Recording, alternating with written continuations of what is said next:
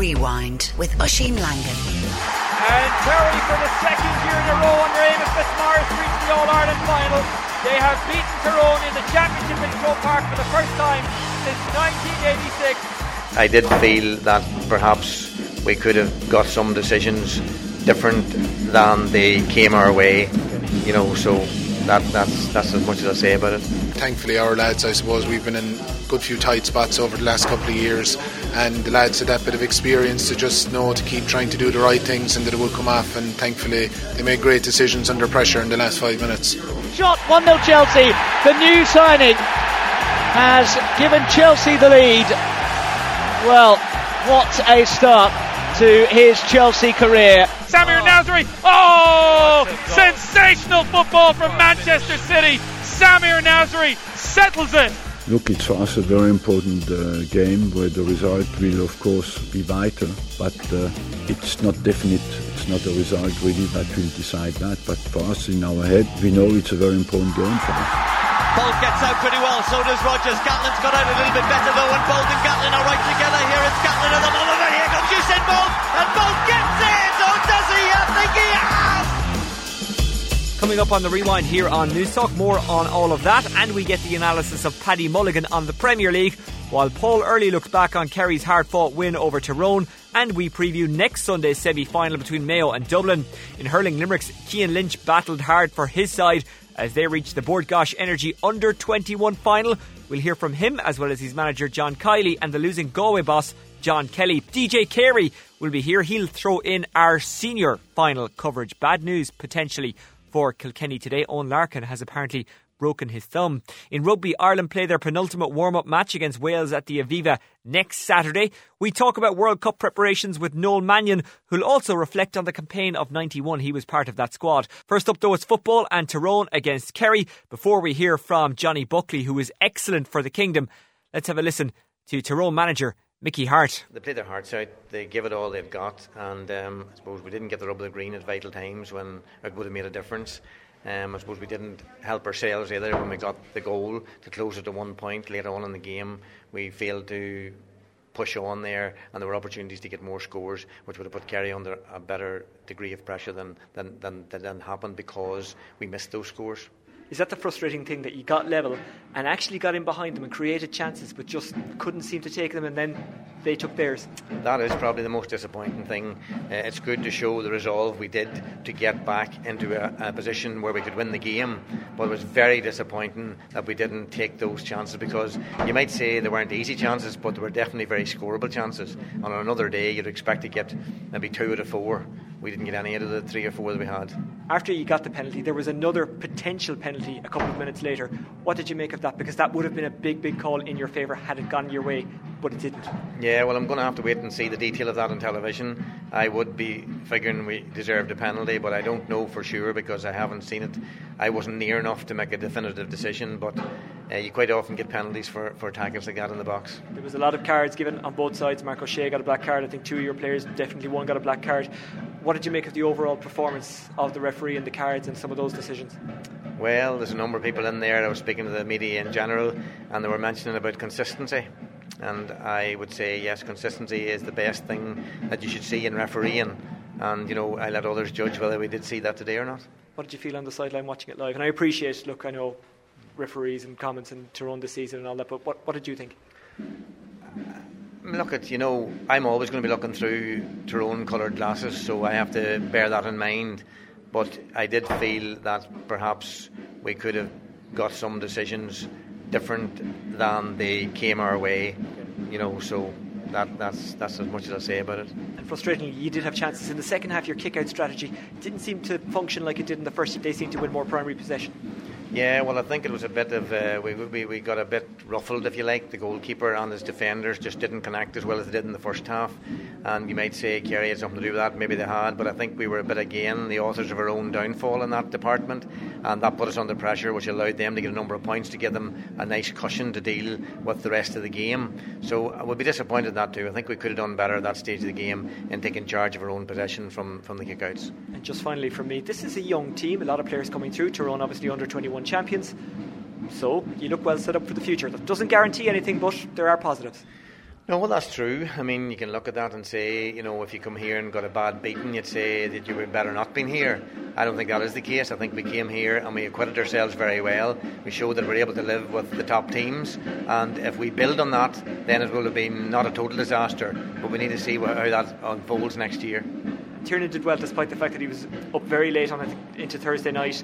Not ideal, um, not ideal preparation for him. Is that a thing that needs to be looked at? That those things need to be get out of, got out of the way earlier? Well, you'd ask yourself the question, something that happened on the previous Saturday week, and you, you have to wait to the Wednesday of the, of the week of the match to go down for an appointment at 10.30 or 10 o'clock and didn't get into 10.30, wasn't finished at 12.30. That doesn't seem to be fair for players who are top-class athletes and who still have to go to their work in the morning. And was that a disadvantage for you in preparation, not knowing if he was going to be available, and indeed the fact that he was up late you were probably waiting on word and just, you know... Yeah, well, it, it, it was not helpful. Uh, but you know, we had to deal with it. We had to cope with it, and we all had to deal with it. So that's life. But I think it could be handled much better. James O'Donoghue takes it inside the 45, chips it down the line. It's a shot squeezed by Barry John Keane, who curls it over into the Hill 16 end. And that, as they say, is that Kerry four in front with 25 seconds left of injury time. Class always tells, and Kerry's class has stood out today against a very hard working Tyrone team, but it's not going to be good enough.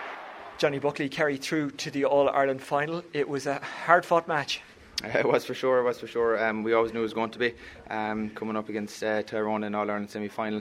Um, they, are they're a very solid team. They raise their game that extra bit when it comes to the, the stage of the championship. So we always knew it was going to be a titanic battle. And I think um, the conditions with the with the rain that fell made things um, made things a bit tougher. But we were just uh, delighted to pull through.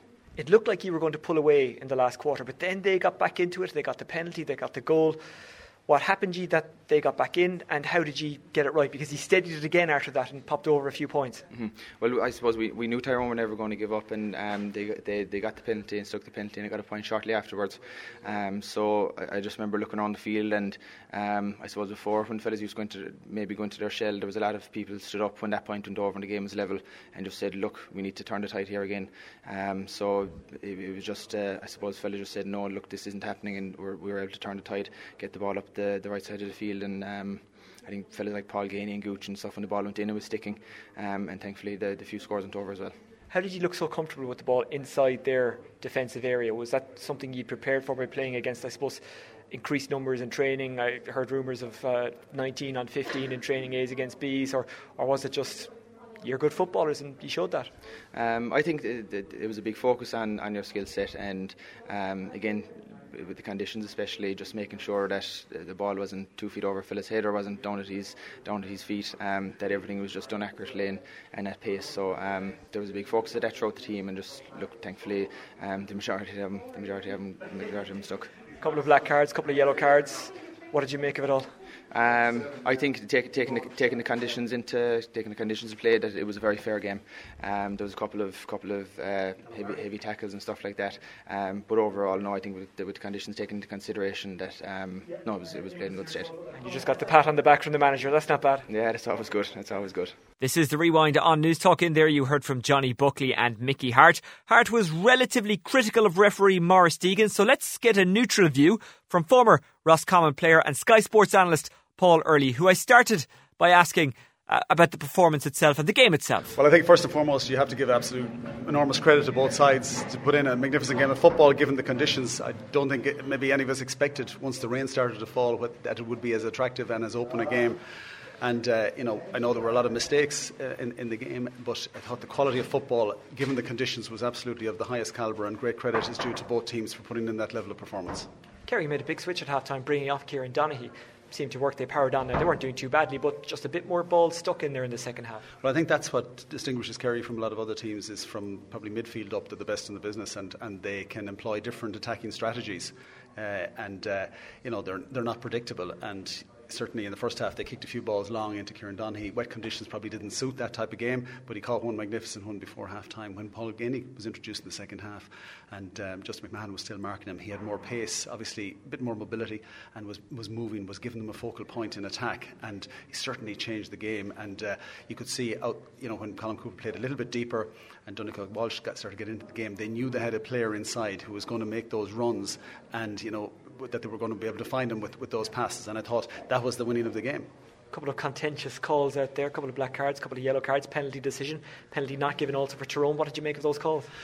Well, I thought the first black card, Mark O'Shea was absolutely right. I think it was clear cut. I think um, there was a second one given, I think, to Ron McNabb, um, which was probably not technically a black card, but it, it was, a, a, you know, he did pull down or did, did stop, cynically stop. Colm Cooper, I think Shane Enright was very lucky uh, that um, he certainly pulled down a Tyrone attacker around the middle of the field after that and, and didn't get, got a yellow when he should have got a black. Uh, the first penalty, I thought, you know, looking at it, was a penalty. I thought uh, Killian Young just came across with his hand across the shoulder. The second one, I didn't think of it. I didn't think when I looked at it initially that it was the Padraig McNulty incident, that it was Bentley, but looking at it on reflection uh, uh, in replay, uh, I thought that that was probably as much, if not more, of a penalty than the first one, and I thought uh, Tyrone were really unlucky not to get that one. Better team won though, so I suppose it, it, it balanced itself out. Or was it a case that if they got the goal then, who knows? Well, I think, you know, when you think about it, uh, Kerry didn't create any goal scoring chances, Tyrone created five. Uh, and uh, a lot of them were fairly clear cut chances. You know, that I think in the centre of the middle of the second half, the Mark Bradley shot that was saved by Brendan Kealy, and shortly after that, Tiernan McCann had one where he pulled it on the, pulled on the ground and went narrowly past the right hand post. That was two. They also had the two in the first half, which they didn't take. Uh, they had the penalty as well and, and the disputed penalty as well. So that's, that's six potential goal scoring opportunities against zero uh, on the other side. So if, if Tyrone had taken any of those in the middle of the second half, it could have been a different game, and I think Kerry will be worried about the openness of their defence when teams run at them. Can Mickey Harte feel aggrieved? Well, and you know, can he look at it and say, well, maybe because of our reputation, we didn't get certain decisions? Well, you know, I, would say the only decision that I'd question probably that would have had an impact in the game was that, that second penalty, potential penalty decision, the Padraig McNulty one, where, um, as said, on, on a first look from me, I thought it, it, I didn't think it was a dive, but I didn't think it was a penalty either. But on replay, you know, I certainly thought Aidan O'Mahony had his arms around him, um, and uh, so he might have been aggrieved with that. Uh, but I don't think anything else. I, think, I thought it, it, a game like today was always going to be a difficult one to referee, but I thought just Kerry's composure and uh, passing ability, and uh, when McGaney came on, just gave him that other outlet up front. And a quick look ahead to Mayo against Dublin next week. That that has the potential to be a cracker. Well, I think the championship needed today's game. It needs another really big one next week. You know, it's apparently a sellout, and uh, two teams again. You know, maybe uh, quite similar styles in many ways. They play attacking football. Uh, they go for it. Uh, Mayo, obviously, we're all intrigued to see will they employ a more defensive strategy against Dublin. Uh, this this time, they obviously have Aidan O'Shea up front, which is a new a new attacking strategy, which has uh, been been of great success for them so far. So it's going to be absolutely intriguing, and I'd expect it to be as close as today's game. This is the rewind on News Talk, and that was Paul Earley. Still to come, a more detailed look at next week's semi final between Mayo and Dublin. First, though, it's the Premier League, and Paddy Mulligan is with us. Paddy, formerly of uh, Chelsea, West Brom, Crystal Palace, Ireland, and Shamrock Rovers. Uh, to name just a few, Paddy, a busy weekend, but tonight really is the big one. Arsenal taking on Liverpool. Oh yeah, a huge game. It's certainly certainly a huge game. Well, a huge game for both clubs because Arsenal got beaten by West Ham in the first game of the season at the Emirates, which is a huge surprise to me. Liverpool have have, have won their two games. Um, they're coming off of a, a bad defeat there last year, four one, I believe it was, um, if memory serves me correctly, and they got a they got a real hammering. Um, Liverpool have an awful lot to prove, uh, as, as as Arsenal do because uh, neither team can, can afford any slip ups this evening. Um, who's going to win it? Uh, very difficult to say. You'd, probably be fancying Arsenal um, with, with, with home advantage, and Sanchez back Sanchez is a massive player for them. I think um, Giroud up front he'll, he'll be reasonable. If once once Arsenal play Cazorla in the centre midfield, I always feel that they have a, have a they've got a better balance to their team. It's when they play him out wide in the right or left that I think he loses uh, a, a, lot of authority that, that he would he would therefore gain. There's a doubt about Henderson for Liverpool. Um, I'm not so sure it's going to make that much of a difference. Um, being a Liverpool fan, I'll probably just go for the draw in the hope that Liverpool and Brendan Rodgers' project starts to improve a little bit and that defensively they're a little bit more um, hard than they were last Monday night against Bournemouth because they uh, Bournemouth really uh, should have won the game. Yeah, Liverpool have been unconvincing, isn't that right, uh, Raf Diallo of Team 33 and off the ball? They have been. The only thing is, obviously, they haven't conceded any goals, so there is a bit of solidity there, and it's probably something that Rodgers is at least trying to build a platform heading into this season in comparison to where they have been the last two seasons, where you know, defensively they've been quite shambolic to say the least. Um, They've been very kind. Yeah, well, it's my way. It's my way of uh, kind of dealing with these situations. Yeah. But look, you'd still have a worry there because we've seen Lovren struggle for the last well, at least since he's joined the club, uh, Skrtel has never really been overly convincing. So look, if they can, if particularly if they can get the likes of Cazorla, Ramsey, um, and Sanchez kind of running off Henderson and Milner, I would be fairly confident that Arsenal can come out on top. But again, sometimes they actually they have struggled at home of late as well. Like I mean, towards the end of last season, they weren't exactly winning games at the Emirates, and I think part of that might have to do with just the way teams set up against them, as West Ham did, just block the middle yeah. portion of the uh, of the pitch. I wonder will Liverpool will have the gumption to go and do that, you know? And then there's there's also, uh, um, as Rafi quite rightly pointed out, Skrtel. Skrtel was all over the place last Monday and should have given away a penalty.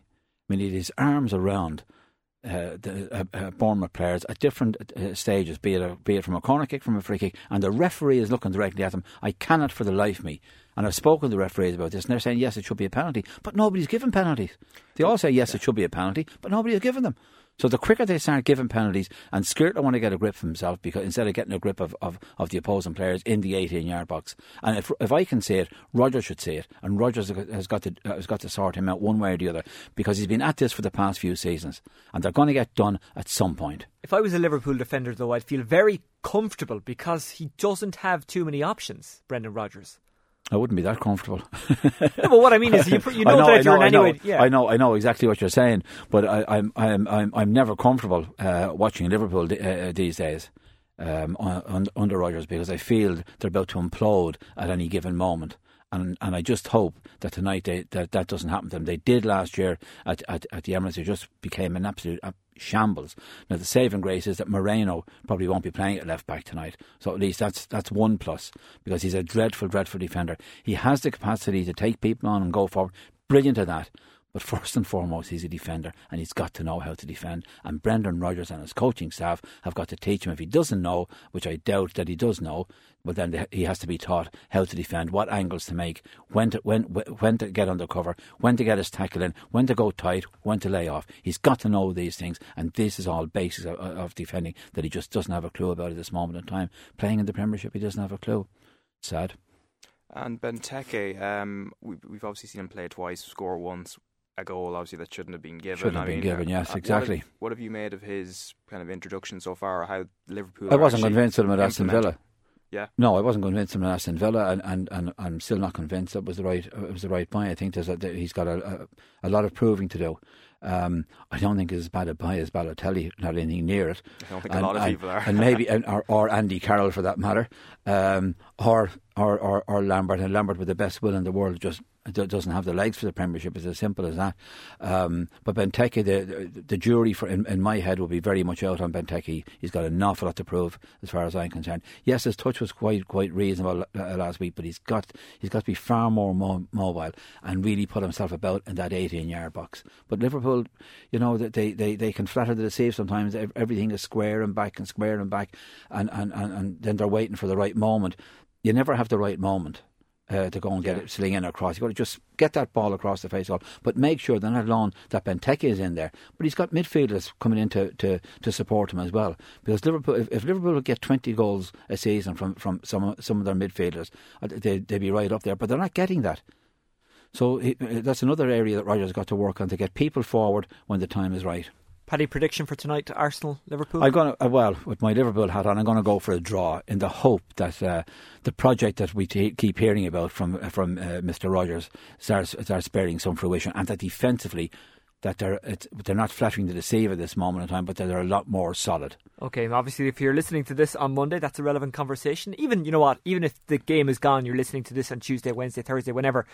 See how wrong we were. well, there's still a lot of salient points in there about uh, Liverpool. Uh, let's talk about the weekend at large. Chelsea getting a 3 2 win away to West Brom yesterday. Pedro with a, a, an opening day goal for him, his debut yeah, goal. So the three it? Spanish players getting it as well. Yeah, I think the, last time that happened was in, in with, with, Swansea, wasn't it? With I thought you were going to say 1951. And no, no, no, because everyone is no, comparing no. everything with 51 from a Mayo point of view at the moment. Go on. Yeah, and, and even Croagh Patrick was was was, was, was cancelled in 1951 right. because of the weather, and so they're they're clinging to the, the Mayo people are clinging to real uh, real hopes there that that uh, luck will come their way this this uh, this year.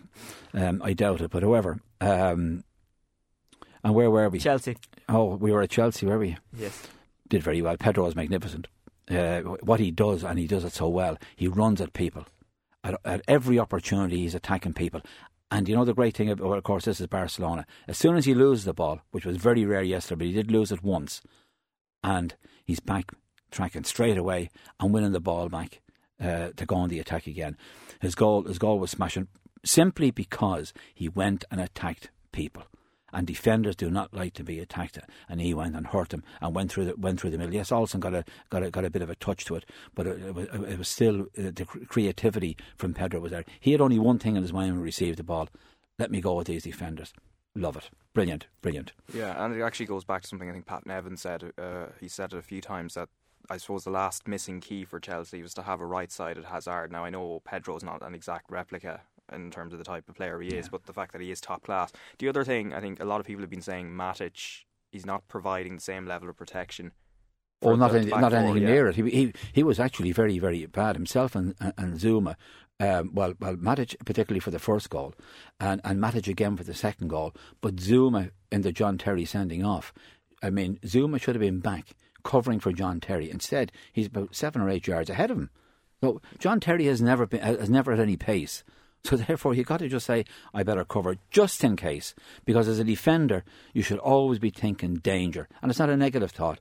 Danger all the time. That uh, Terry is going to miss the ball or Cal is going to miss the ball, or Azpilicueta is going to miss the ball, or Ivanovic is going to miss the ball. That's what you have to do. And Zouma did. I know he's only a young player, but he's got to get that into his game very, very quickly because the Premiership is unforgiving. And if Morrison had converted the penalty early on, that would have been very, very interesting. Interesting to see what way, way that game panned out. Yeah. I'm not so sure that Chelsea would have got the three points, but however, look at they've they've gone and won at three two, and, and, and I thought over over the 90 minutes probably deserved to do so, especially with playing for 10 men with 10 men for about uh, 37 minutes. People are saying, well, Terry shouldn't have been sent off. Well, I'm of the opinion that it, the, uh, got the decision correct that uh, Terry was the last man and he was badly positioned himself in the first place, not to mention Zouma, and therefore he was caught. Manchester City beating Everton 2 0 away from home. Three from three oh, now yeah. for them. Smashing, and, and they've, got, they've got nine points, eight goals, no goals conceded, and this is the Man City that you love to go and see play. I mean, they, they, they went to West Brom, hammered them three nothing, uh, took Chelsea apart at at, at at the Etihad,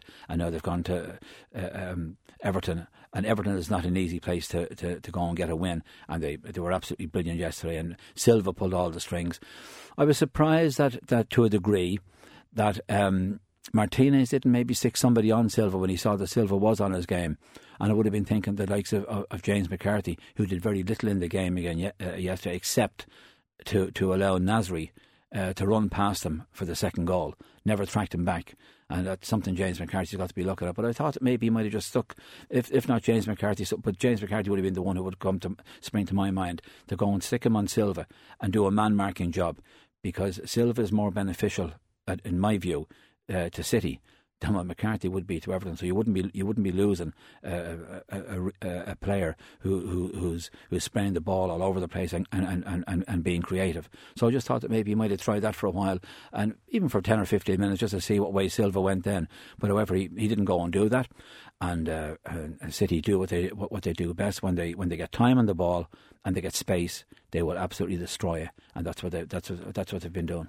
Yeah, and uh, actually, just talking about Everton as well, John Stones is obviously in the news at the moment because apparently Chelsea are interested. They've bid three times, failed with each with three, with all three of those bids so far. What do you make of him as a defender? I haven't seen I haven't seen enough of him. I mean, he's only been up, up uh, he only came in from Barnsley uh, last year. I think that it's a huge amount of money to pay for a, a young lad who just has has uh, uh is not a proven uh, Premiership player. Yeah. Um, yes, the potential is there, but potential could remain there. The potential is there with Sterling, but you may not you, know, you may not realise the potential, and maybe John Stones up. But they're they're they're talking they're talking up no end. But I can't figure that one out. Uh, you know, just after one season, if uh, uh, Mourinho wants him for cover over the next two or three years, well, then I can I can understand that uh, to a degree because John Terry is not going to be around in the next two or three years, and no better people to learn from than, than the likes of Ivanovic, Terry, Cal, and Azpilicueta than, than he would at Chelsea. He'd, he'd, got a great grooming down there, and if he can't perform there, well, then he's not going to perform perform any place. But Martinez has been very bullish about it, that they, they, they don't want to sell their best players, but down the years they, have gone and done that. And it'll be very interesting to see between now and the end of this month whether whether Stones, uh, Stones goes or not. I happen to think that he will go uh, to Chelsea Football Club.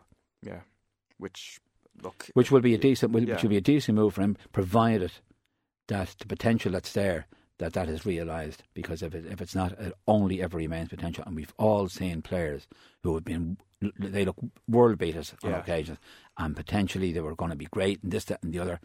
Boom! No, nothing, nothing ever happened. I can think of quite a few Irish players who are, who are still plying their trade in, in, in, in England, who who who never never realised it. Yeah. James James McClean, for instance, when he came on uh, uh, with Rafa, uh, not sorry, with with uh, with uh, Trapattoni in an international match, the crowd rose to him, and Trapattoni said, "Well, I thought it was George Best and uh, Eusebio and, and, and Pele all rolled into one." But no, we haven't we haven't got anything near that with, with, with James McClean, I'm afraid. Well, hopefully he'll live up to that. Still a bit to go in his career, and uh, he's in the Premier League with West Brom. Uh, just before we let you go, Manchester United. Taken off again yesterday. Well, I- yeah, see, I'm looking at the positive side. he started. That's what I'd look at. I'd, I'd say he started. Uh, look, Well, you see, you're you're from Waterford. That's the that's the problem. It's our, yes, exactly. It's our acceptance of average. Listen, just before we let you go, uh, Manchester United drawing nil all with Newcastle in Old Trafford. Yes, and, and, and talk about boring, boring, boring. I, I, I watched it on Saturday, and, and uh, I got my weekend off to a bad start. Uh, watching watching United and, and Rooney is only a shadow of, of, of his former self. There's absolutely no. As a matter of fact, I, I probably feel a bit sorry for the for anybody who's playing up front for Man United because every ball is square and back, and keep possession.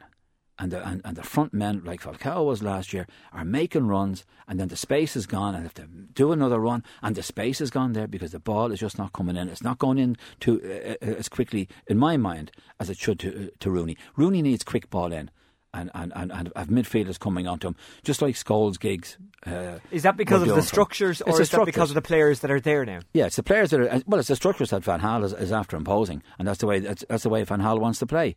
So it's not going it's not going to it's not going to get any better for United while he while he continues on in that vein. Yeah, and I suppose Rooney's uh, kind of tendency to also kind of pull back into midfield is probably probably doesn't help that either. I would guess. Apart from that goal that was ruled out, where he did actually kind of run in behind the defence. And I thought he was onside. Uh, yeah, I think. Yeah, I thought he was onside. He was. yes, yeah. I thought he was onside. Although the, the commentators were saying no, he's offside. And, and, Yeah. and looking at it uh, in real time, I thought no, he's he's onside. He's got to finish it, and he finished it brilliantly. Yeah. Like, no, and, but that's that's that's what he can do. Which is he. he I I always feel that when Rooney starts drifting back into in, into into midfield, that he's copping out. Oh, really? Yes, that's what I feel. I feel that he's he's, he's up and out. He's saying to himself, oh, "I get much up here, so I better get back into midfield." Does he have no choice jo- though, Paddy? Because he, I mean, do- there's, he there's does no, have a choice. He should stay up front, and there's nothing up, going up there to But him. it's up to the midfielders, and it's up to him to say to Van Gaal, "Look, I'm staying up here. Yeah. My midfielders, Schneiderlin, Sch- uh, uh, Schweinsteiger, these people are not giving me the ball that should be coming through." Now look at previous video, videos of the way that we he, he, we played at Man United and see what way I, I was utilised. But you just said that, that the players were there to give him the ball then, whereas he wants to be involved. Well, So- Schweinsteiger, Schweinsteiger should be a player to give him give him the ball, but Schweinsteiger now is just posing. He's overweight. He's about a stone overweight. He's all over the place, Schweinsteiger. He's a, been a magnificent player. Don't get me wrong for Bayern Munich, for Germany.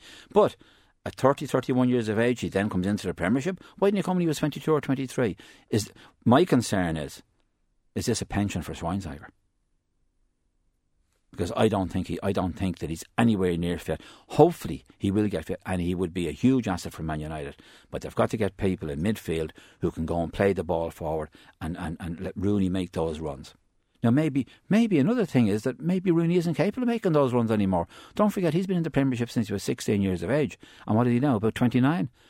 So that's 13 years that he's been he's been on the go, and he's been the, been the main man at Man United for a, for a great length of that time. So maybe he's he's burned out to a degree. I said three or four years ago when Fergie was there that when City came in, get rid of him because you're not going to see United. I thought had seen the very best of Rooney, and I, I would still stand by that because he, he has he hasn't scored now in ten games.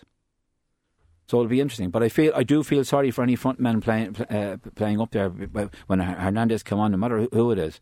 But That, and that's that's a that's a huge concern. Plus, he's got a, a, a big problem at, at centre half as well.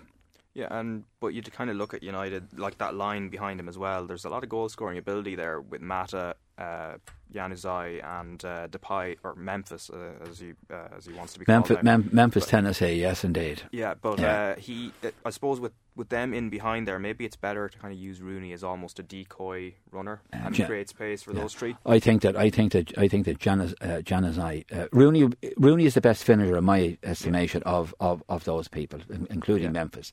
Memphis got lucky uh, to a degree against Bruges, where the defending from Bruges was absolutely appalling. But take nothing away from him. He finished he finished both, both goals absolutely brilliantly, no, no question about that. Januzaj, I believe, will be gone from United.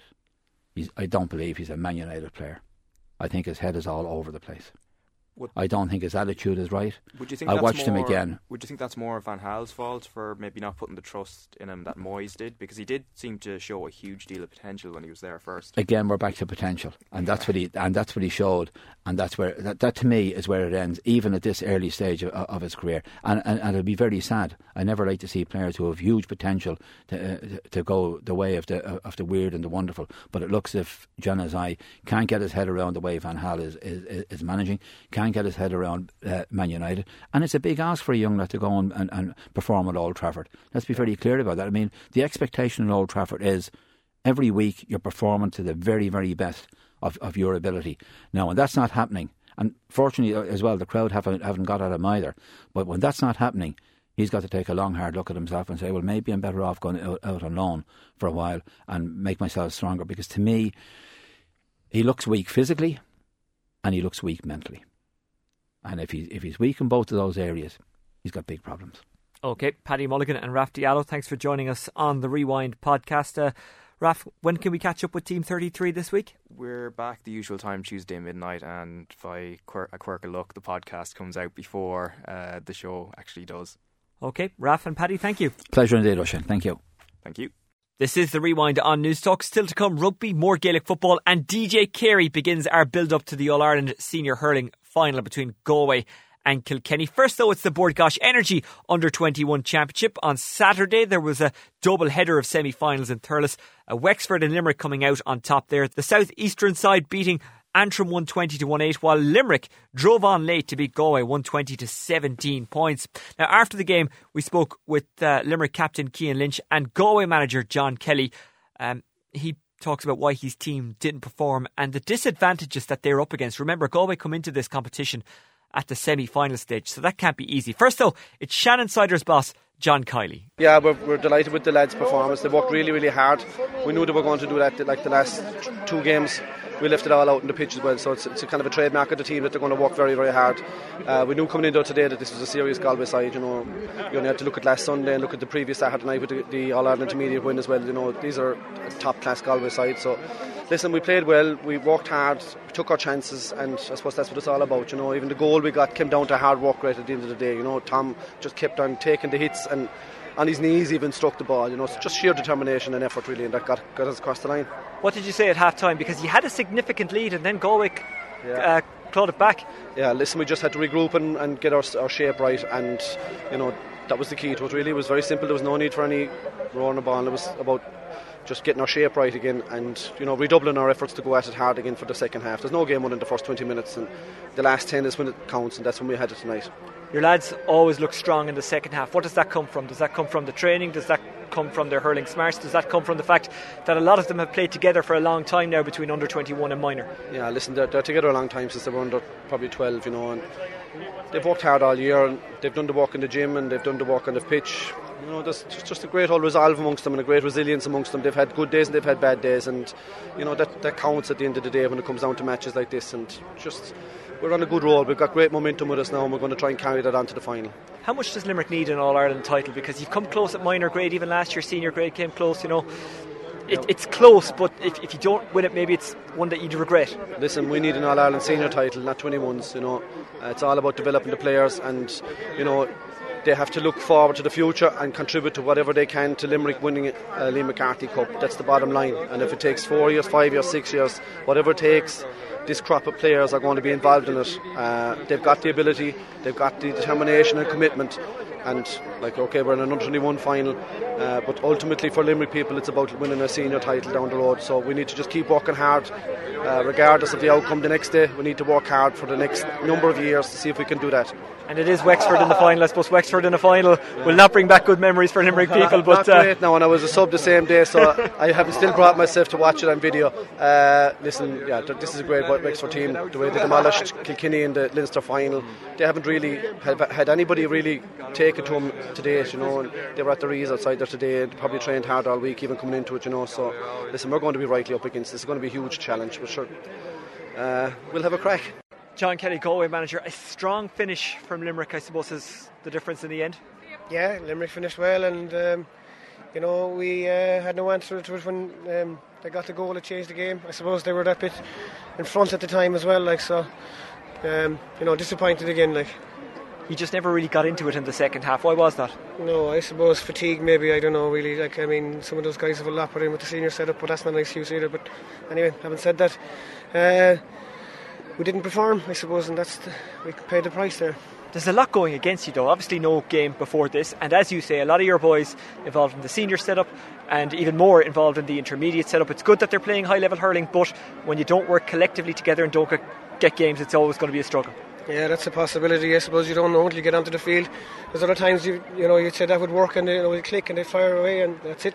it didn't that didn't uh, certainly maybe had a burden on what we what happened today there. Yeah you didn't get uh, supposed the ball into the, the, the, scores at the right time. Why was that? We got some ball in there, like I mean, the Limerick backline were, were, were, were tidy enough back there. Like they were very strong in the air in the first half. There, we had to change things around a bit, to see and get some bigger men under the dropping ball. But I suppose, uh, yeah, we turned it around coming up to our half time. Like we were at one stage, we were six points down. We brought it into level at half time you know, and then it started the second half again. Limerick, we went a point up, but Limerick came in in a, in a, in a burst there for about ten minutes and you know pushed on, and ultimately we couldn't we couldn't regain the lead. I know you're not using it as an excuse, and that's very admirable, but surely it's impossible when you don't get a game before this. You can't just step up against a team who are battle hardened like Limerick, who came through Munster. Ah, sure. Uh, yeah, look, it's not excuse because it's not my place to, to, to say how, the, how, how it should be set up. Look, obviously, 121 is an awful important grade. Um, certainly, one game.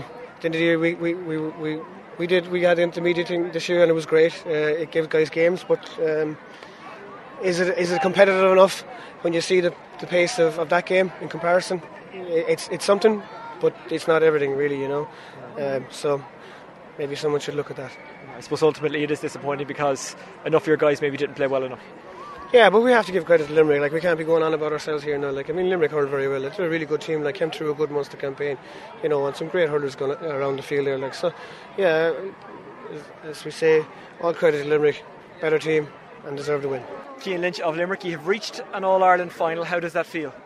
It's what every young fella dreams of, you know. Same last year with the minors and the year before. Look, we're playing to play with your county to get to All Ireland finals. But look, we're going to go out and play. We know we're going to be up against it against Wexford. As I said, Conor McDonald and their team are brilliant. Like so, we'll have to give them the utmost respect and go out and see what happens. And look, we'll keep the heads down now from here until the final. Please God, it goes well. Let's talk about the bad before the good. A fade out at the end of the first half. Not the first time it's happened to you this year. Oh, jeez, we're having a few lulls. Like we kind of, we always say it though. Every team gets a purple patch, and then there's a lull. You know, we had ours, and Galway came back on top. it was kind of neck and neck. But look, we went in at half time and said to ourselves, look, we'll go out. It's nil all again, start of a new match, and whether we win one 0 two 0 or if down with one point to go, or down one point with two minutes to go, we said we'll keep going. Thankfully, Tom got the goal there to kind of pull away you used the ball extremely well in that second half, and physically you were on top. Now, where does that come from? Does that come from the amount you played together? Does that come from confidence? Does that come from you know working together and having success in the large part over the last couple of years at under 21 and minor level? Uh, it's just we kind of pulled together. It's a great old band there between us. We're all a great old unit. But look, the first thing you have to say is believe in yourself, like, and that's what we're doing. We're going out, we're hurling with our hearts in our sleeves, and look, Limerick needs it, and that's what we need. We saw Galway there; they were going for their trying to get into a fifth All Ireland final. Do you know, we said to ourselves, look, we're going to go out here and we've nothing to lose. And we know Wexford are going to be in another battle again. I won't say you sacrificed yourself tonight, but you, you, didn't get as many scores as maybe you'd like to get, or, or, as many scores as you normally get. What was your role tonight? Because obviously you were effective, but in a very kind of different way. Look, I was just so kind of sit in front of uh, Barry O'Connell there, centre back, because we knew Galway forwards were elite, like so trying to put a kind of a barrier in the way. But look, the lads stood up. You know, was like I didn't get into it at all now, but other lads kind of came out of their skin, like the Tom Morrissey, Colin Ryan, Darren Burns was flying it, Dempsey. Everyone, everyone kind of stood up and were counted, and thankfully it went well for us. Well, you say you didn't get into it. You played well. You just didn't, you know, get as many scores. But that wasn't your job tonight. Is that hard to kind of get your head around when you're when you're a man who likes to get the scores? I don't know. You kind of do whatever you have to do for yeah. the team. Whether it's if you have to sit in the bench or if you have to bring in water to the players and you're told to do that's what you have to do. It's all. It's a team game. There's no I in team. Like, yeah. you know? Now it's Wexford in the final, and it's on here in Thurles. What do you know about Wexford? You wouldn't have learned much by watching them against Antrim today. I appreciate you probably didn't see the bulk of that game because you were prepping for this, but you would have seen them previously this year already. We would have. Look, Wexford have been there, done that. You know, they've serious experience. As I said, Conor McDonald there has been flying it. They've serious forwards. They're a serious team all around. You know, and the last few years have been there, thereabouts. And like, we're not going to go in and underestimate a team like Wexford. Like, we're going to go in and respect them, like we've did with all the teams. And look, whether we come out on top, whether they come out on top, we'll just go and see what happens. And you've no real beef with Wexford. There's no history between you. Um, does that make a difference? No, it makes no difference at all. In Ireland final, at the end of the day, we go out there, you try and win it, and it's every child's dream. And look, Wexford will go out and we'll see what happens. And I suppose I say no history, I mean no recent history. People will bring up '96, but that has nothing to do with G. And I suppose you were you were only a toddler at the time. Jeez, I was only I'd say with the mother, I'd say inside the stand, but no. Look, we'll forget all the past. It's the future now. We'll get on with it. And how much does this Limerick team need in All Ireland, having come close at minor grade, particularly in the last couple of years? And a lot of those players are a lot of these players. Yeah, uh, we're Limerick's crying out for. Look, things didn't go our way with seniors and the minors this year. And look, we've kind of been, we've did well, done so well with so far with the 21s. And look, whether we win it or we don't, we'll just go out and we'll enjoy every experience we can get. And All Ireland final, as you said, it's all about getting used to playing them. You know, Limerick haven't been playing them much the last few years, but look, we'll go out and enjoy them. Please God, we get over Wexford and you still have that kind of hard edge as hurlers, but you're extremely skillful. I mean, this Limerick team are a pleasure to watch. We kind of hurl freely, like, you know, there's no method, it's kind of going out there and express yourselves, and that's what we're trying to do, and thankfully it's been working so far now. Cian, looking forward to the final. Well done. Thanks very much. Cian Lynch of Limerick there following their Bord Gáis Energy under 21 All Ireland semi final win against Galway. It has the makings of a really good final, Limerick against Wexford. No recent beef with each other much, but uh, I suppose one's mind cast back to 1996. John Kiely, the Limerick manager, doesn't really want to do that. He was a sub on the day that Wexford overcame at Limerick. Uh, there's also a strong connection to that day on the Wexford side. Larry Murphy, who was an outstanding performer in 1996 and indeed 1997, I think he was the man of the match in the uh, 97 Leinster final, is a selector with Wexford. I'm sure there are more connections, but those are the two uh, that uh, jump out. Right, let's concentrate on the senior final on September 6th. Uh, DJ Carey, who's won five All Irelands and nine All Stars with the Cats, joins us now. DJ, I was going to start this um, by asking you about the planning and um, how you how you get your head right as a player, or where your head is at at this stage, with still you know a week and a half to go. The the game is on Sunday week, but um, news coming out from Kilkenny today that Eoin Larkin has broken his thumb. Now that is that's very bad news for Kilkenny. It's also desperately hard luck for the player himself. Uh, that's you know that's that's very sad, obviously, for Owen and and for us as, as Kenny supporters. Um, you know, but these things, unfortunately, these things happen. You're you're training, you're training hard. You, you can't be wrapped up in cotton wool. Um, you know, I suppose from the the second that um, Galway won their semi final, Kilkenny uh, would have been preparing from. They know uh, what Galway are about. Certainly, Galway have improved hugely uh, in a lot of areas, and I suppose Kilkenny would have set down to that. So, you know, these things happen, accidents happen, and uh, like Eoin Larkin is going to be a massive, massive, massive loss if he is out. Um, but there's someone jumping at the bit, I suppose, to come in. For Owen himself, even if he makes it, his preparation will be hamstrung. How damaging is that for the player himself, and how damaging is that for Brian Cody, who kind of you know, might have his plans cast in doubt or might have to come up with a contingency plan, but it, throws something at him that he, he didn't want. Now, I won't say he won't be prepared for it because he's Brian Cody, but he didn't want it, certainly. Well, there are certain guys that you want in your team every day, and uh, and Eoin is one of them.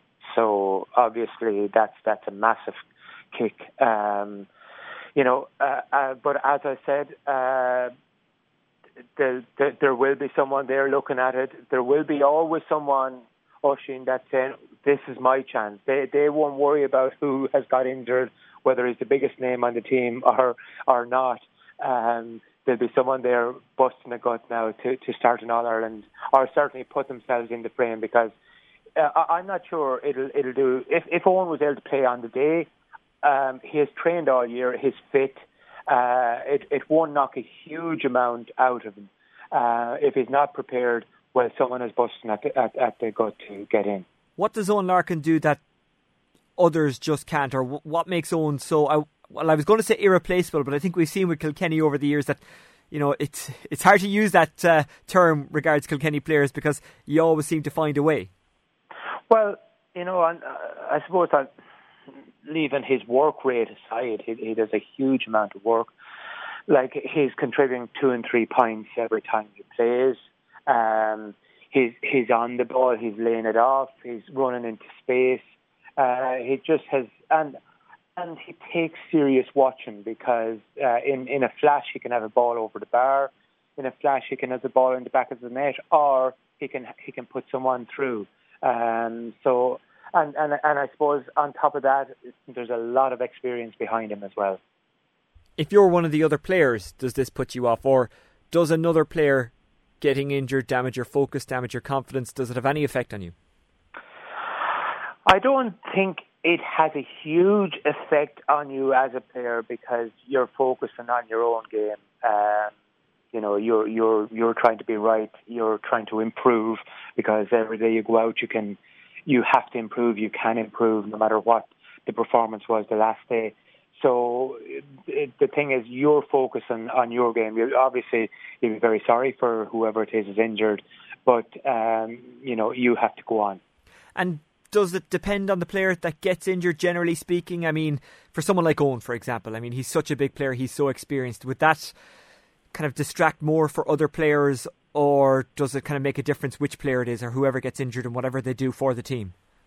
Uh, again, again, the game is is not individual anymore. Uh, you know, it's going more and more and more into a team sport, team game, and it it what I suppose Brian would be saying tonight or tomorrow night in training. We go on. We're a team. It's someone else's opportunity. If if that opportunity comes around, Eoin Larkin in the background, if if this is a broken thumb or broken finger, he will be doing everything in his power uh, to get that right for days like Henry Shefflin a few years ago with with his knee injury. He done everything in his power to play in the final. Eoin Larkin will be the same, and and I suppose you know um, with without lessening the injury itself. Um, you, your your body is still in great shape. It's not a hamstring. It's not a knee. It's not an ankle. Uh, it, it's a, a finger, a thumb, depending on where that is. You can still possibly hold a hurl. You can use a glove to play. Uh, if it's not, if it doesn't have to be pinned. So you know there is always the opportunity still that the body itself is physically in good shape. It's a matter of can I hold a hurl? Can I grab a ball? And if you can do that, well then it, it, it's a pain barrier. Well, the news is just coming out as we speak, so let's hope for Eoin Larkin's sake that it's a, it's not as serious as maybe we think it is or could be. The Kilkenny press night is on Tuesday, and we will find out more then. Um, DJ, the reason we, we wanted to talk to you is because we wanted to find out, you know, how a player sets himself up mentally for a final, which is still, as we speak, almost two weeks away. So put yourself back to when you were playing for Kilkenny. Where was your head at this point? Because you know it's it's obviously on the horizon. It's something maybe you're thinking about all the time, but you can't kind of mentally burn yourself out. No, I, I, I think you know we're a number of weeks away. Yes, uh, to Kenny, There will be a couple of big uh, sessions yet. Uh, you know before teams are picked, uh, before anything. So right now, I would imagine everyone is concentrating on uh, trying to put their, their name in the hat to play in the All Ireland final. It's not anything. Maybe there'll be tactics going on, but I would would see them more happening to, closer to the game. You know, but right now it's it's putting myself in place. There'll be a lot of guys there on on the fringes that are in and out. You take Walter Walsh, for example, you know, he comes in, he comes out. He'll be looking to nail down a place. There are also a few guys like Michael Fennelly, for example. I think, you know, I believe that Michael can get fitter if he's not injured because he has done very little training with Kilkenny. I would imagine he would have been very much focusing on fitness over the last number of weeks. So there are different, you know, it's horses for courses in terms of training and getting yourself right up to speed because there is no real place in Croke Park on All Ireland final day uh, without you being at you know at, at your physical best. And I guess you just keep doing what you've been doing all years because these guys they have been working for this since you know the the winter months, since the since the dark short days of winter. So there's no point in changing anything because change is actually very often a bad thing. If you try and do something different, you you'll throw off your preparation, and you know it, it it's not good to change what's uh, got you this far. Well, I, I, I think Brian, uh, Brian has had uh, the formula for winning over a long period of time. So, you know, I'm sure in, in, in the beginning there was mistakes made. We we would have all made them. We would have all done things probably that, you know, that you would have changed. Uh, but I think, you know, certainly over his lifetime and the last ten or eleven years, um, you know, whatever he's doing, he'll he'll pretty much stick to that. That that won't change. And uh, you know, I I think from a Galway point of view, you know, they have to improve on whatever bits and pieces. You know, even though it was a great All Ireland semi final to beat Tipperary, and there's always room for improvement. Uh, what will they do? Because they're not as experienced as Kilkenny coming up to All Ireland finals. But all of that, you know, something will be done in training uh, by one of the teams, whether that's a training session at six in the morning or eleven at night, or whether that's you know a, a complete team goes to a movie together or whatever it is. And if if that team wins in All Ireland, this will be hailed as something brand new and uh, and and and the winning formula. So. Uh, and if they lose, they'll get the blame for they shouldn't be out late at night or up too early in the morning. So, yeah. you know, it's something. What is the advantage? There's nothing really an advantage. Uh, you train, you try and uh, keep fit. You try not to have an injury. Um, you you get ready to play on the day. Uh, hopefully, you're picked on the day, and then you give it everything. And personally, did you do anything different in the couple of weeks from the semi-final to the final? Did you change anything from what you would have done, we'll say, before the semi-finals, Leinster finals, even league games? The the one thing you try, I think, uh, you try and do is you try and avoid as much as possible of, you know, meeting people who are fanatical and I mean, you know, you're going to win it on Sunday. Oh, you have it in the bag, uh, or looking at you know papers or media stuff. You try and avoid as much as possible all of that, but at the same time try and actually get on with your with your life because the real build up for this starts, you know, four or five days beforehand. You know, that's when the real excitement happens because between now and then you're still training, you're still getting yourself, you're still preparing, all, all that comes into force. But, you know, as soon as the tickets are being issued and as soon as all that excitement and you know, players or, or supporters are coming to training. That's that's when the, the much bigger build up and excitement actually happens. It, it strikes me as something that just couldn't possibly happen. That people would bother a player for tickets, especially if you don't know that player, whatever about being immediate family. But did people who you barely knew walk up to you and say, DJ, you know, any chance of tickets while you were still playing, while you were still trying to get your head right? Did that uh, actually happen?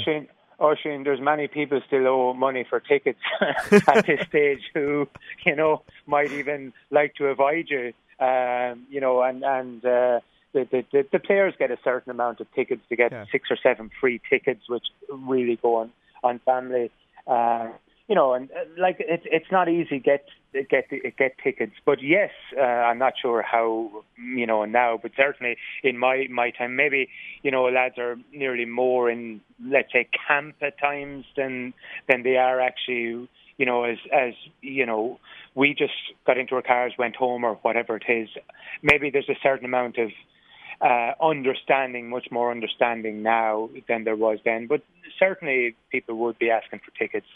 And as an ex-player, do you do you get tired about talking about All Ireland finals and the run into it? Because obviously, you know, if if I saw a player now, the last thing I do if it was just a random on the street bumping into meeting or in, you know, I, I bumped into one or two lads from Kilkenny actually uh, shopping this year. The last thing I did was bring up hurling because I figure right they're they're you know they're talking about it all the time. People probably bring it up with them when they meet them, uh, you know, randomly like that. So I try and kind of you know avoid it. But but what about ex players? Do you, do you get sick of it now, or or are you actually happy enough to to immerse yourself in it now? Uh, you never get sick of it, Oisin. Uh, it's it's it's fantastic. It's it's great. Um, obviously, we're supporters now of, of the team and the teams coming on, uh, so you would never get sick of it. Um, and uh, you, you know, it's it's just fantastic to see skill, and I, I, everything is improving so much now, uh, and it's just it's just great. And we, we, as in Kilkenny we've just had such a great era. It's continuing. We we didn't think it would continue. It is continuing certainly right now. Whatever happens, you know, in the All Ireland final, and and just we're so grateful to have been in a time where we have a great manager. Obviously, managers have gone before Brian, uh, and and a fantastic team who've just brought the game to another level. So I wouldn't bother players too much. If I if I saw them, I'd absolutely say hello and wish them every success and uh, and and that. But I wouldn't ever ask what happened in training because that's a, a private thing, you know. Do they ever ask you advice, modern players, guys who are still involved? Uh, very, very little now because you know it's it's. First of all, you don't see guys that often, to be honest with you, and and and secondly, you know, um, fellas are much much more prepared uh, than they were, you know, in, in my time. And, and I'd have no hesitation in saying at all that if I was playing, if I was 25 or 6 now, I'd have to be more skillful, yeah.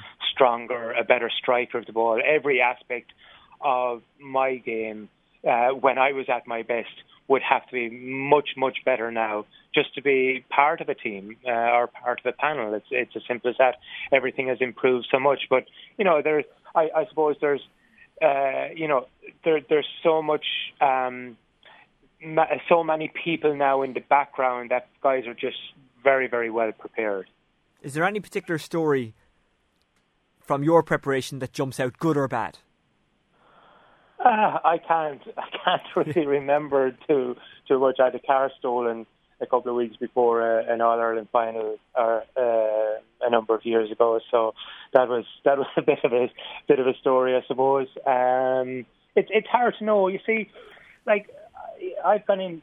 I, I can remember myself that you know you could have a hamstring injury or whatever, and you might be out for six weeks, uh, but would be past fit on All Ireland final day or you know a big match day, and and would play. You know, so um, I, I think that, that the only one I really know that that has happened to is Henry, and and uh, you know with his with his cruciate knee a number of years ago. It doesn't happen now. I'm sure if I if if I was to think about it, I'm sure there's many uh, stories. But yeah. like the excitement, like you can take it that's a simple. You know, when I started playing, we drove to All Ireland finals. We drove in under the the Hogan stand, parked up, you know, close to the dressing rooms, and in we went and tugged out and and played, uh, and that then uh, progressed to latter years of getting uh, Garda escort through Dublin, doing whatever twenty or thirty kilometres an hour through the city of Dublin through traffic. so you can imagine how it has improved yeah. over the years. Did you prefer driving because you would have had your own individual headspace in the car, whereas on the bus you are with the team? Uh, yeah, probably, but you know, um, you drove to whatever hotel you were in, and uh, then you know four or five lads packed into a car, and uh, mm. you know off you went to Croke Park, and uh, kind of half went in tandem, and waited then for everyone to be in the cars, and the, the lads opened Croke Park and let us in. That's you know, it's, no fuss. It's pretty, it's pretty simple stuff, Oisin, to be honest with you. Uh, here, just before I let you go, quick question. The year your car was stolen, how did you play? Was it good or bad for your preparation?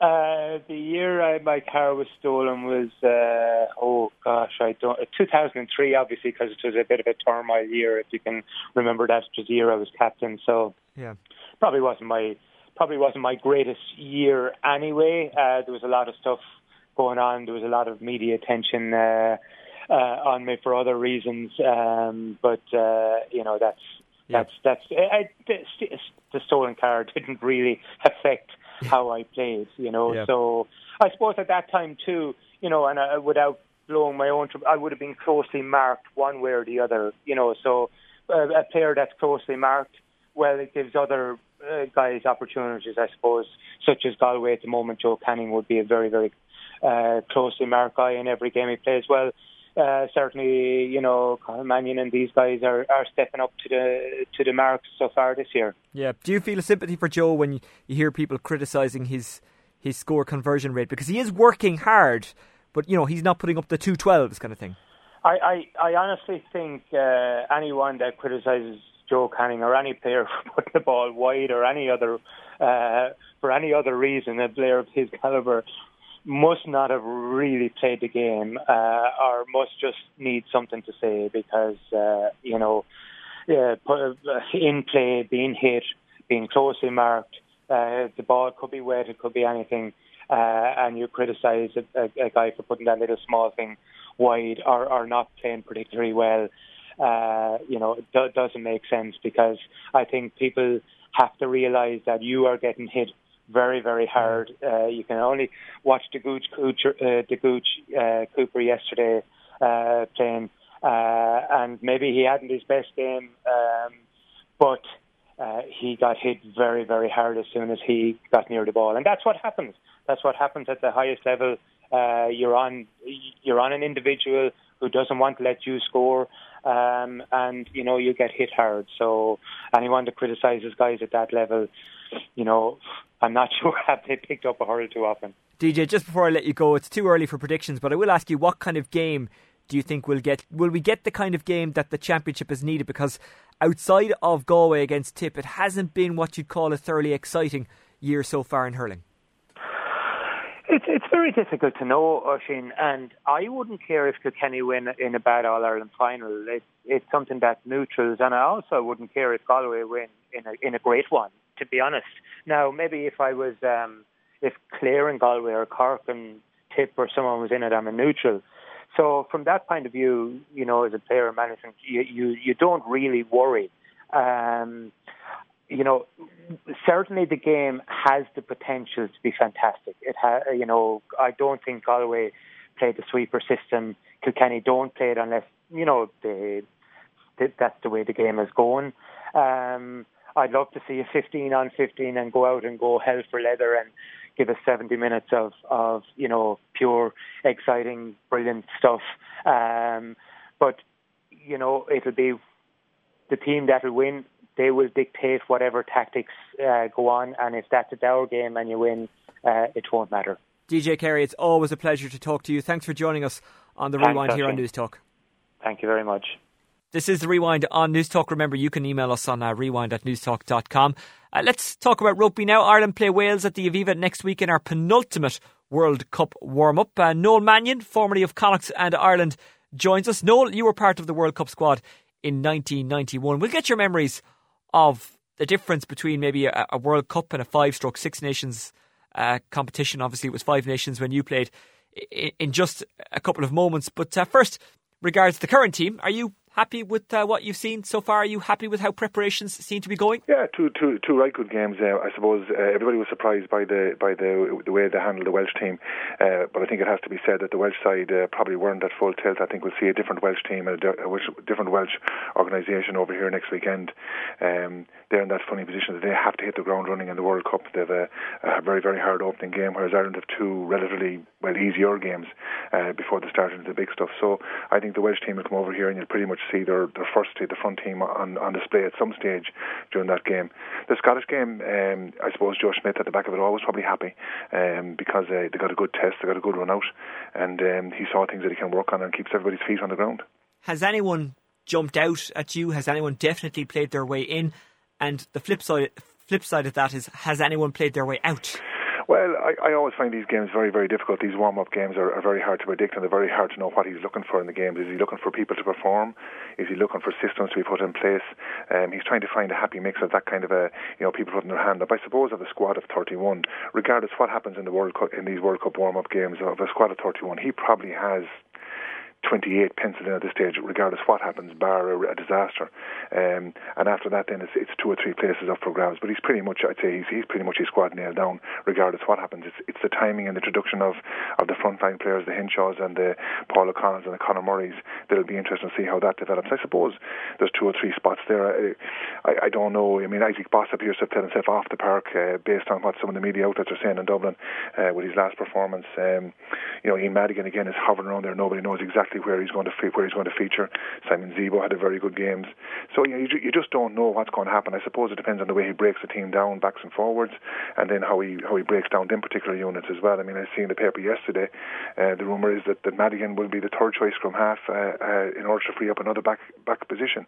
I don't know if that's going to be the case. I, I, I think it's a high risk game to play for him, but we'll wait and see what happens. But you know, did anybody really put their hand up? Not really. I suppose next game next game is, is kind of the final for everybody. The, squad be announced after that, and it'll be it'll be uh, all systems go then. But I think the squad is pretty much bar one or two players, he probably knows exactly what it's going to be. As someone who often linked to scrum halves in the past in your role as a number eight, how difficult would it be for Ian Madigan to step in as a number nine if he is being brought as well, you can call him third choice or you can call him emergency scrum yeah. half because w- one gets the feeling that would be a real case of break glass. Well, like I, I worry about that. Murray, Conor Murray, um, is one of the players that I feel that has to be kept kept fresh and kept fit in order for Ireland uh, to progress to beyond the, the, quarter final, which is the goal for Ireland to, to get to semi final and final stages. Um, and I just don't know. I, I I wouldn't be too sure about playing somebody like Madigan as, as talented as the young lad is and a fine footballer, and probably would have the neck to take it on because he's a very, very confident young man. Um, he wouldn't, it wouldn't, it wouldn't faze him. Um, number nine is a very, very specific position. It's, it's, uh, it's, it's a very, very strong link between between eight and ten. And um, Johnny Sexton would be a very demanding number ten. And uh, you know, I don't know would he tolerate that. You know, from that point of view, he'd want excellent service. And uh, as good as as good a footballer as Ian Madigan is. I, d- I doubt it. I don't think. It, I don't think it should. I don't. I don't think he should do it. I don't think he should even consider it. One worry we do have about the squad is Cian Healy. We're not sure if he'll be fit or not. And now, as good as Dave Kilcoyne has played and as good as Jack McGrath is, Healy would be a massive loss because he does something that just other players can't do. He's, he's got pace, he's got power, he's so important to that scrum, he's so important to, to, to, broken field play as well. Yeah, he's he's he's he's a real pocket. He's a real pocket dynamo. That guy, and I mean, he can change a game in, in two seconds with his power and his dynamism when he gets onto the ball. Uh, leaving aside his basic core work of lifting and scrummaging, uh, which is uh, given at this stage, it's what he adds around the pitch and his his his strength. But it's a worry at this stage that he's he's still not on the park. Um, how much time Joe Schmidt gives him, who has a, who has a history of not really being tolerant of injuries, that he you know he, he makes his call and that's it. Uh, but he appears to be giving Healy every every second he can before he makes that final call. Um, I suppose he'll really have to see him at some stage at the weekend uh, in order to, to give him that chance to get on the plane. Um, I don't know will he let it go for another week to the following week because really, in fairness to all the other players involved, uh, both Kilcoyne and the backup coming up behind him, they all have to be given a chance as well. So you know, it's it's a high risk strategy, but I mean, he does place a lot of a lot of uh, a lot of faith in Cian Healy, and I suppose he'll give him every single second. I suppose that's the only real bad injury worry that he has, which is not bad uh, going into a, going into a World Cup. I know it's it's different now. Obviously, it's professional. But in '91, when you played in the World Cup, it was a relatively new entity. It was only the second time it was ever hosted. It was in this part of the world, kind of similar enough to this one. Of course, there were games in Ireland. There aren't this time around. How different was it, mindset wise, to we'll say playing in a Five Nations? Well, it was totally. You, you, you, first of all, you were basically on tour in your own country. Really, that's that's where. We were in Finnstown House for, for the majority of that uh, for the majority of that period, um, and we had the build up. We had the warm up games. I remember we went to Gloucester and, Last, and there was pandemonium, and um, there was a, there was a lot of stuff going on at that stage. And we, you know, in 1991, the first little uh, with rumours of professionalism and, and pay for play were just beginning to, to just beginning to start. Training had turned very professional just at that stage. I remember we were into weights and into and plyometrics and all the stuff they're talking about now was just starting. Uh, with a guy called Colin Boreham from from uh, from Belfast, uh, Queen's University, was down doing all the fitness with us. Eddie O'Sullivan was there, um, doing the fitness work as well. And it was it was like it was it was the first start of it. It was it was tough. Now look, it, it was still enjoyable. There was still a few points had by everybody, um, and it was a very it was a kind of a social thing as well. But but it was strict, and it was just the start of it. It was just beginning. Uh, you could just see the beginnings of professionalism beginning to, to sprout. Um, and uh, that tournament was a great tournament. It was a fantastic tournament. We went within a kick of a cat to get into a semi-final. Um, but that's the way it goes, you know. That's the way that's the way these things happen. But the training was hard, and then it was, you know, we had the build up, we had the same thing. We had the build up, we had the fitness sessions, we had the, we didn't have the exactly same professional camp that they have at the moment because we were all working. But we had weekends up there, uh, up in Dublin, uh, getting getting getting ready for it. We had fitness programs to get through, um, and it was just the start, as I said, of, of that professional that professional era. And you could argue as well that was Ireland's most successful ever World Cup so far. Why do you think we haven't really taken to it? We've had some big wins. One thinks of the win against Australia last time out, but unfortunately we didn't back it up in the quarter final. Well, the problem with Ireland has been has been consistency. I mean, I, you know, on any given international, uh, you know, Six Nations, Five Nations, or Four Nations as it was at the time, Ireland could always produce one or maybe two performances. It was the trick was to put together four or five, and it was only when you know Kidney um, came along, maybe Eddie Sullivan, uh, and then and now Joe Schmidt, where putting together back to backs were very very crucial. And then you go you go to a World Cup then, where you have you know four four warm up or five warm up games depending on your group, quarter final, semi final, final, and it's really really hard, you know, to to put that together, bang, bang, bang, you know, in the space of whatever it is, five to six weeks. It takes a lot of organisation, a lot of dedication, and an awful lot of luck. And you know, once you get into them positions, you know, everything tightens up. I hear people saying, you know, if we win this and win that, we'll get an easy draw in the quarter final. When you get to the quarter final of a World Cup, the last eight, there's no easy, no easy game. Uh, they're all difficult. You're going to be playing, you know, potential World Cup winners are going to be in that eight, and uh, it's going to be very like last year. We thought all we should do was to beat Wales, and we were laughing, um, and, and probably got carried with the last World Cup. We probably got carried away with it a little bit. But you know, when you get to the last eight, everything tightens up, and suddenly becomes a knockout. And uh, you know, all the work that you've done, all the, the build up, it suddenly gets very, very tight. And, and and we unfortunately we haven't had that bit of luck to get us that that, that final step this year you know, of all the years that we've done it, we keep saying it. This this could be the year, but I think, you know, uh, knowing of Joe Schmidt's training and the way he operates the system, um, you know, I think this is going to be it for Ireland. If they don't do it this year, this World Cup, it might be a while before we'll be talking like that, like this again. I think he's got the squad of players, um, he's got the momentum himself. Uh, it's in the northern hemisphere. We're pretty much based at home, really, if he wants to be. Um, it's not, you know, there's no change of language or anything like that, or, or, or time zones. So it really is in his lap. Um, I'm not saying we have an easy group. Have, there's no easy groups in it, but we have an easier group. Um, we have our two easier games first, which gives us a lead in. Uh, we know what we have to do against Italy, and we know what we have to do against France. So, you know, provided everybody can stay fit and provided everybody can stay focused, um, there's no absolutely no reason why this Irish team uh, can't get to the semi-final of the World Cup. Absolutely no reason. And once you get to semi-final stage, then you're definitely in the lap of the gods because you know a bad refereeing decision, a good refereeing decision, a piece of luck is going to swing it one way or the other. But I think for Ireland to get to that stage, they need uh, they need O'Connell and Murray and Sexton have to stay fit and fresh. Them three players are crucial, both because of they're such good players, and the backup maybe not what we want.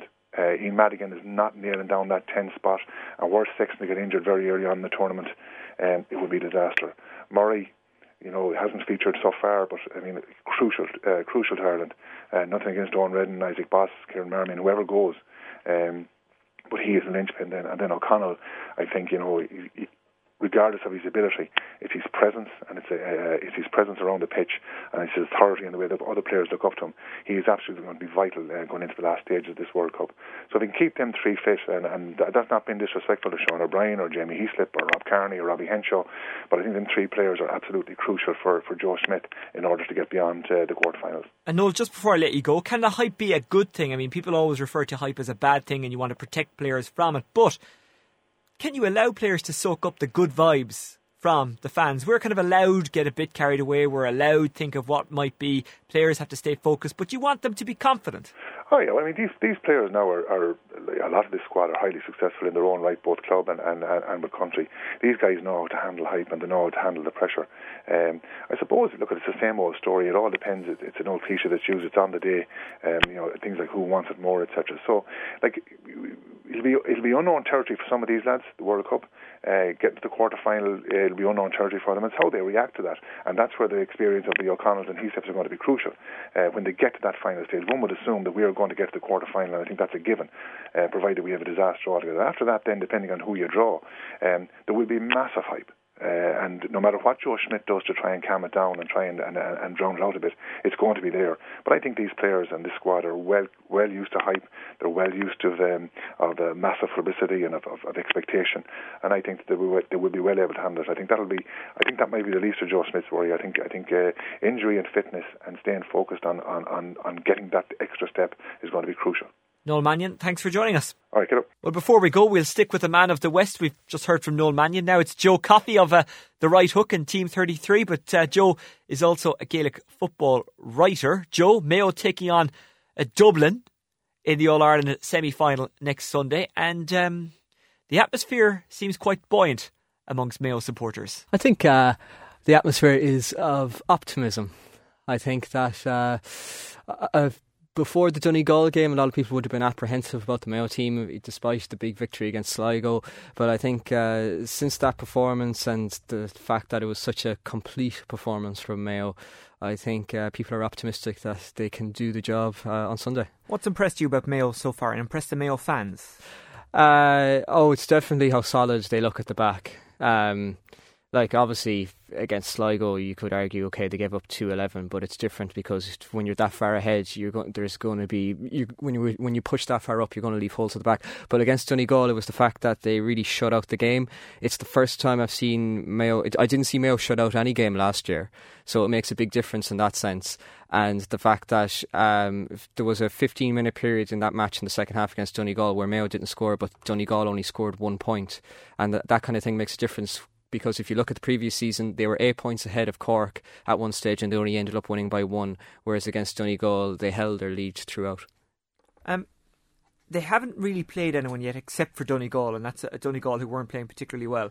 Um, so they've only had one really stern test because Galway, even in, in Salthill that day, kind of put it up to them, but, but kind of didn't. So is there still the same worries as there has been over the last couple of years? Um, well, it's the same for Dublin. Like Dublin have only had one real test in the last two years, and they failed it, and that was against Donegal. So you, you no matter no matter who you're. Um, I think for the big teams, the reality is, by and large, maybe with the exception of Kerry, it's very difficult to get a to get a hundred percent test until you reach this stage, just because there is such a gap between the top four and everybody else. Um, so I wouldn't be particularly. No, I don't like. If Mayo lose on Sunday, it won't be because they haven't been tested.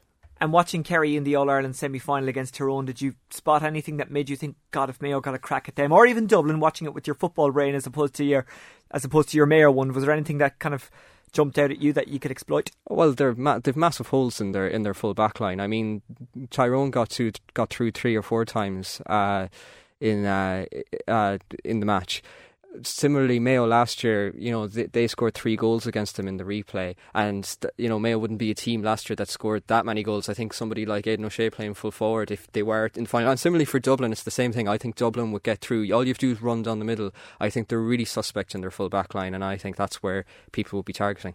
Prediction for next Sunday. Well, to be honest, the heart says Mayo, but the head says Dublin. Okay, but what are you actually saying here? Because that's the biggest cop out ever.